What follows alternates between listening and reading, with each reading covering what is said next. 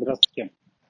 Сегодня я вам расскажу о том, какие последствия наступают после того, как э, гражданин банкрот подал на свое внесудебное банкротство, и сведения об этом опубликованы в едином реестре. Сведения о банкротстве.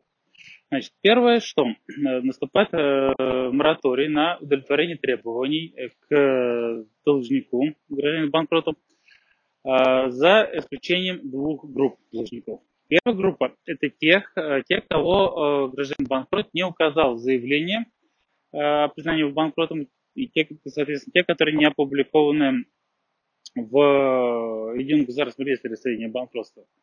Поэтому, когда гражданин подает на банкротство, надо учесть всех кредиторов, чтобы потом не предоставлять право кому-то на удовлетворение требований соответственно, при настоящей процедуре. Вторая группа – это, во-первых, там алименты, возмещение ущерба, учинение препятствий пользования имуществом и ряд э, других требований, которые неразрывно связаны с, с самим должником. Ну, чтобы было понятно, это те, которые прекращаются в связи со смертью должника, да, то есть тоже не, не может быть передано по наследству. То есть те обязательства, которые связаны непосредственно с личностью э, должника, они э, также не, при, не приостанавливаются. Остальные все сведения, которые указаны в э, заявлении о банкротстве гражданина, они все приостанавливаются мораторий.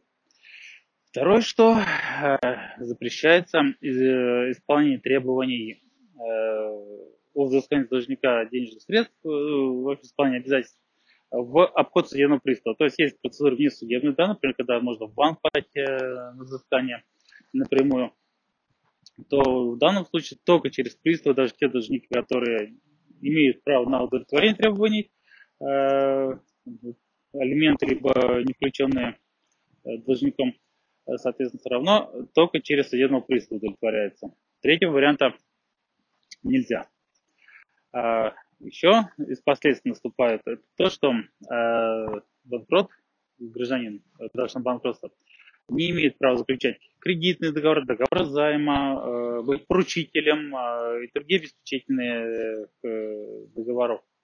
То есть запрет на вот эти вот действия сразу появляется. Что появляется у кредиторов? У кредиторов появляется такое право, как требовать из различных регистрационных служб сведения об имуществе должника. ГИБДД, Росреестр и так далее. То есть э, оттуда должники, э, кредиторы сами могут э, требовать сведения об имуществе должника, чтобы его заняться, собственно говоря, поиском имущества, на которое можно обратить взыскание.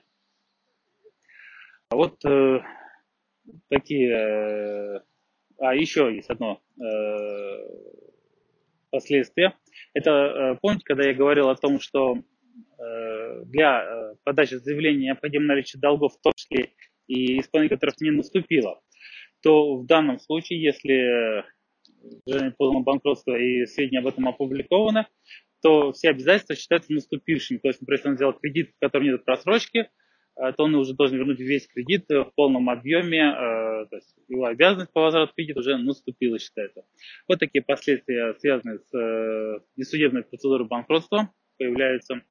Э, если вам э, надо пройти процедуру вне судебного банкротства или обычную процедуру банкротства физического лица, то юрист юридического бюро НОСов всегда готов вам в этом помочь. Всего доброго.